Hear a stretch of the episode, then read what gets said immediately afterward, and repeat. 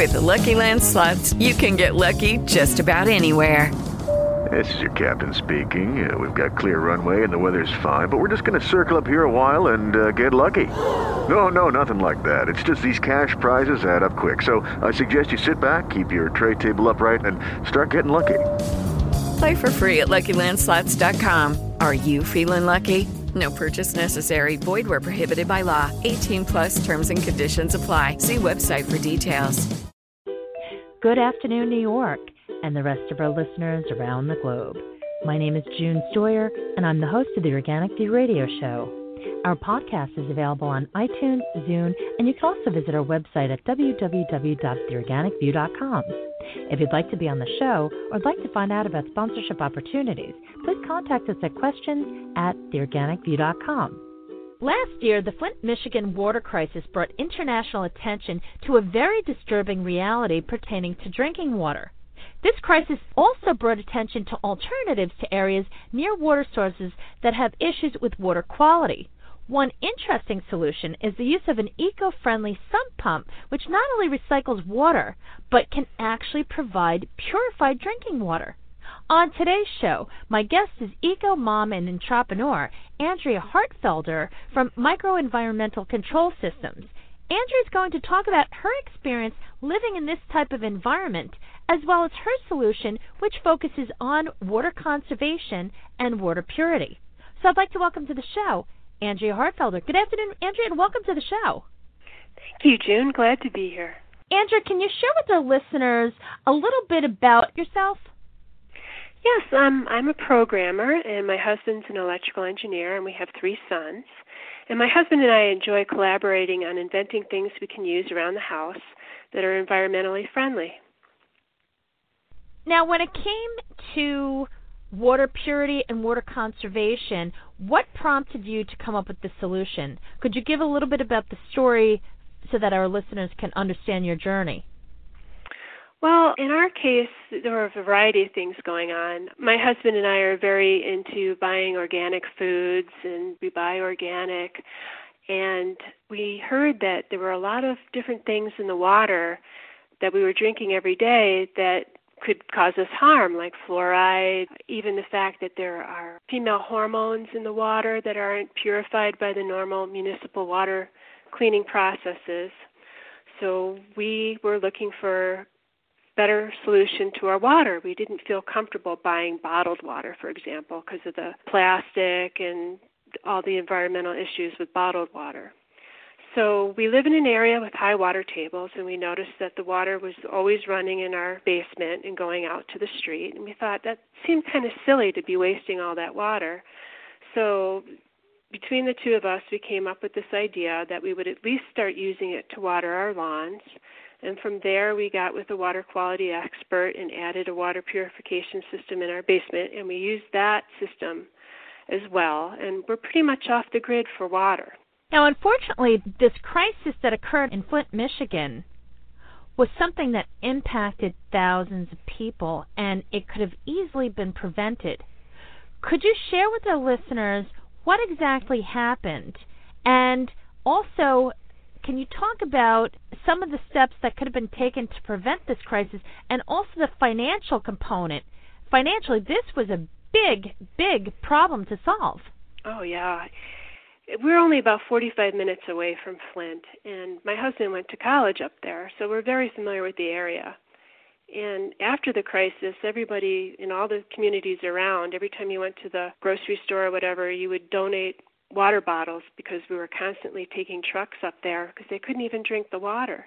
But this was a long time in coming and had its roots in so many different things. It's, it's extremely sad, but it could happen anywhere the bottom line or the, the most important part to remember is that so many lines going from municipal water into people's houses are lead lines. They really didn't stop doing that to the 1980s.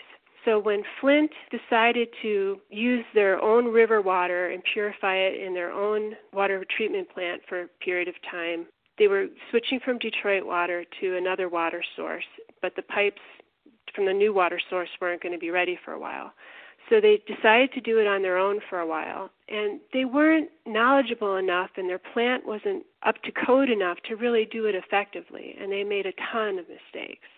They started off where they didn't disinfect the water enough, and people were getting sick. And they issued boil water alerts. And we believe that there was an awful lot of Legionnaire's disease that started happening, and people started dying up there. So then they started chlorinating the water more to get rid of the disease, and they chlorinated it too much. And then the EPA came out and said, be careful drinking your water, and they issued alerts because the chlorine was so high, it had been to the point where it could cause like a cancer causing component to it. So then they reduced that. But through this whole period of time, they didn't do a standard procedure, which where they added other chemicals that they're supposed to add to municipal water supplies to coat the lining of the pipes so that the pipes don't leach lead or copper into the water. And they didn't do that. So there's all kinds of ways for them to test that, and they did test it, but they didn't know where the lead lines were and where the normal lines were. And they were actually throwing out outliers. They'd find high levels of lead that were so high that they thought their tests were wrong, and they would even throw them out. So it was a long time before it got to the point where different doctors and everything else got enough alarm going that they finally realized that the damage that they had caused and it's so very very sad there's some children that'll be affected the rest of their lives do you know how much money the city of Flint, Michigan paid for damage control?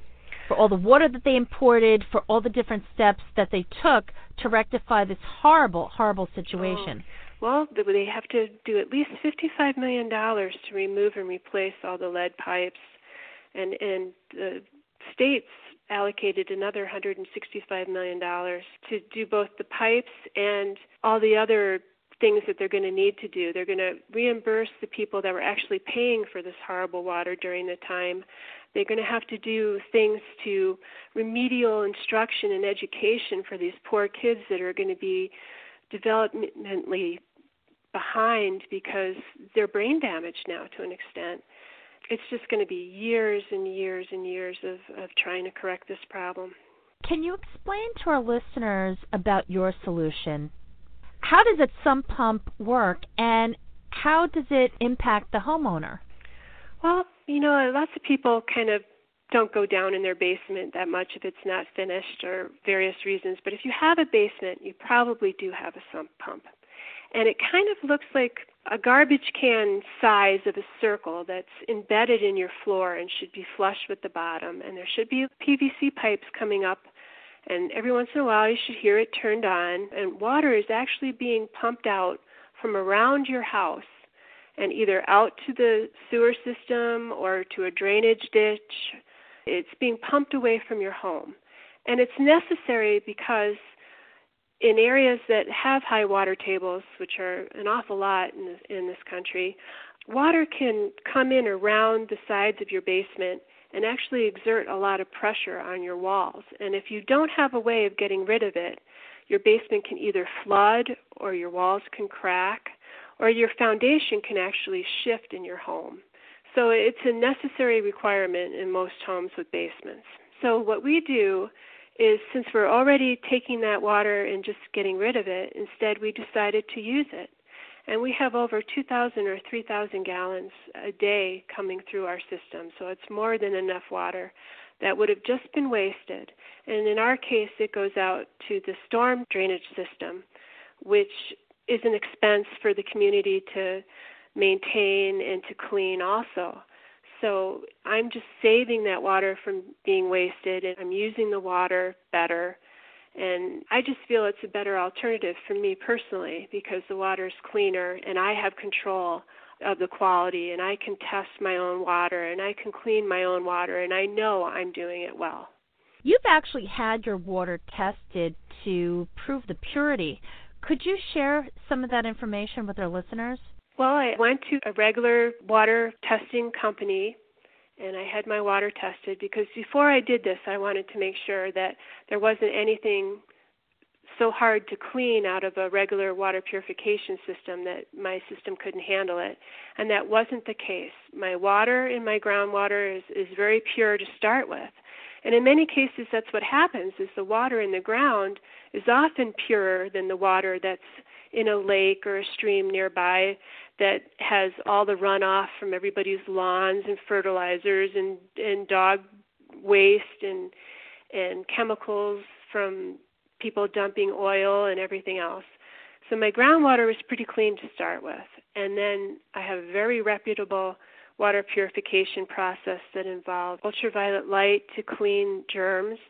And I have charcoal filters and I have other kinds of filters that the water's going through. So, and then in the end, I use reverse osmosis in my kitchen.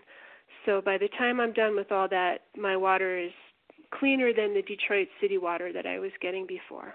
Thank you. Could you talk about how this impacts homeowners who do spend money watering their lawns? I know that this is a very effective way of recycling water that's actually quite pure to irrigate lawn systems. Right. Well, that would be the, the cheapest and probably the easiest part of my little invention to implement in your own home. I have a half acre piece of property, and we figure we water our lawn about 40 times a summer. And it ends up being about 2,000 gallons every time that we water the lawn. We pay about $8 for every 750 gallons of water. So that equates to about $970 a year that we save by just using the water that we would have just pumped out to the street. That's a huge savings, especially in areas where water is becoming more and more valuable because it's scarce. The the rainfall levels or the the water levels have dropped significantly in so many parts of this country and in other parts of the world for that matter, but you know, as far as the United States, water conservation is a very big subject.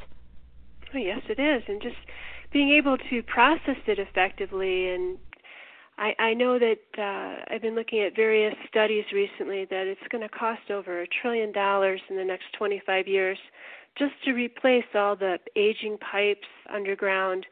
They're leaking all over and causing sinkholes. I know we right now we have a, a huge sinkhole in Fraser, Michigan, the streets closed and three houses have been condemned and 22 families have been displaced. And, and it's going to take almost till the summer or the fall to correct it. And all the millions of dollars that are being spent to fix it we're not maintaining our infrastructure well enough.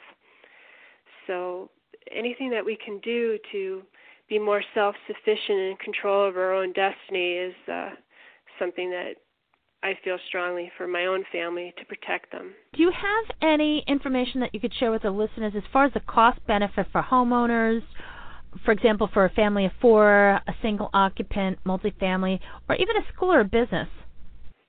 Well, every different municipality has different rates. You can go down the street even, and your neighbor may be on a different water supply system with a different municipality. So usually most um, water bills are based on 100 cubic feet, which is 748 gallons.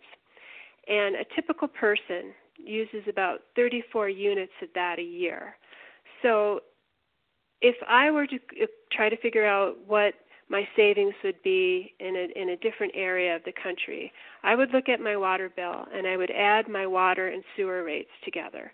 And when I do that in my area, I come up with $8.08 and then I multiply that by the 34 units that a typical person uses a year just for drinking, and I get $275. So that equates to $1,100 a year for a family of four, just for the drinking water, not for watering your lawn.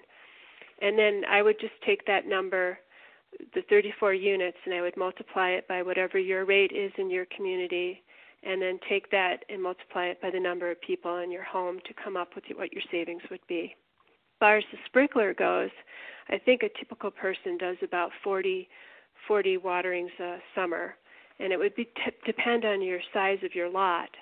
So in my example, once again, um, you do 40 times uh, how many units for your area property. So for a, a half acre, it's like three units of water because it's about 2,100 gallons each time. And then um, I multiply by the cost of your water. I know that like an eighth of an acre would be 0.75 units each time you water, a quarter of an acre would be 1.5, and an acre would be six units of water each time you water. And that would be how you could come up with how much you would save. What about the people that say, well, you know something, I have a sump pump, it works, that's all I'm really concerned about. What is your response to people that feel that way? Well, I think if you want to save money and you want to have more control over the quality of your water, and you live in an area with high water tables so that you do have the water in your house anyway, that you're just pumping out of your house anyway, I, I would think it would be kind of a pretty easy choice to make. Um, I agree. But I, I, I agree. Yeah. I think I I look at how much water I waste when I wash clothing or do dishes, and the amount of water that goes down the drain that I can't repurpose for something else, it kills me. Right. If you're in an area with high water tables, just think of it. I was pumping probably at least 3,000 gallons of water out of my basement every day. We have like a little ditch in by the side of the road that everybody pumps their water out from their basement in and it flows down the street to the lake. And it's almost like an artificial stream going down the street with all the water that people in my neighborhood pump out. And it's just being wasted.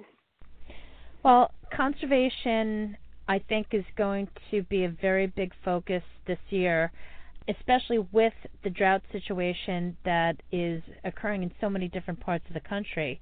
Not to mention the fact that I think people are becoming more and more aware of the fact that there are different solutions and it will not only help conserve water but also save money. And I know most people that are homeowners, that's one of the things that they look for because it also adds value to the home. So what you're doing is tremendous. And Andrea, I just want to say thank you so much for being on the show. Could you just take a moment and share with our listeners your website? Well, it's wodasci.com, and that's W O D A S C I.com. And you can reach us at info at wodasci.com. And I also have a coupon code just for your listeners called ORGVIEW, O R G V I E W and it offers $100 off on our product. Thank you so much, Andrea. And folks, once again, please check out Andrea's website. And if you live in an area where the water tables are high, and you think about what happened in Flint, Michigan, and if that's something that could possibly happen in your area, this really is a no brainer. Andrea, thank you so much for the generous offer for our listeners. And folks, once again, check out the companion article, which will appear on theorganicview.com. Thank you for tuning in. This has been June Stoyer with the Organic View Radio Show. Have a great afternoon. It is Ryan here, and I have a question for you. What do you do when you win? Like, are you a fist pumper? A woohooer, a hand clapper, a high fiver. I kind of like the high five, but if you want to hone in on those winning moves, check out Chumba Casino. At ChumbaCasino.com, choose from hundreds of social casino style games for your chance to redeem serious cash prizes. There are new game releases weekly, plus free daily bonuses. So don't wait. Start having the most fun ever at ChumbaCasino.com. No purchase necessary. VGW. Void were prohibited by law. See terms and conditions. 18 plus.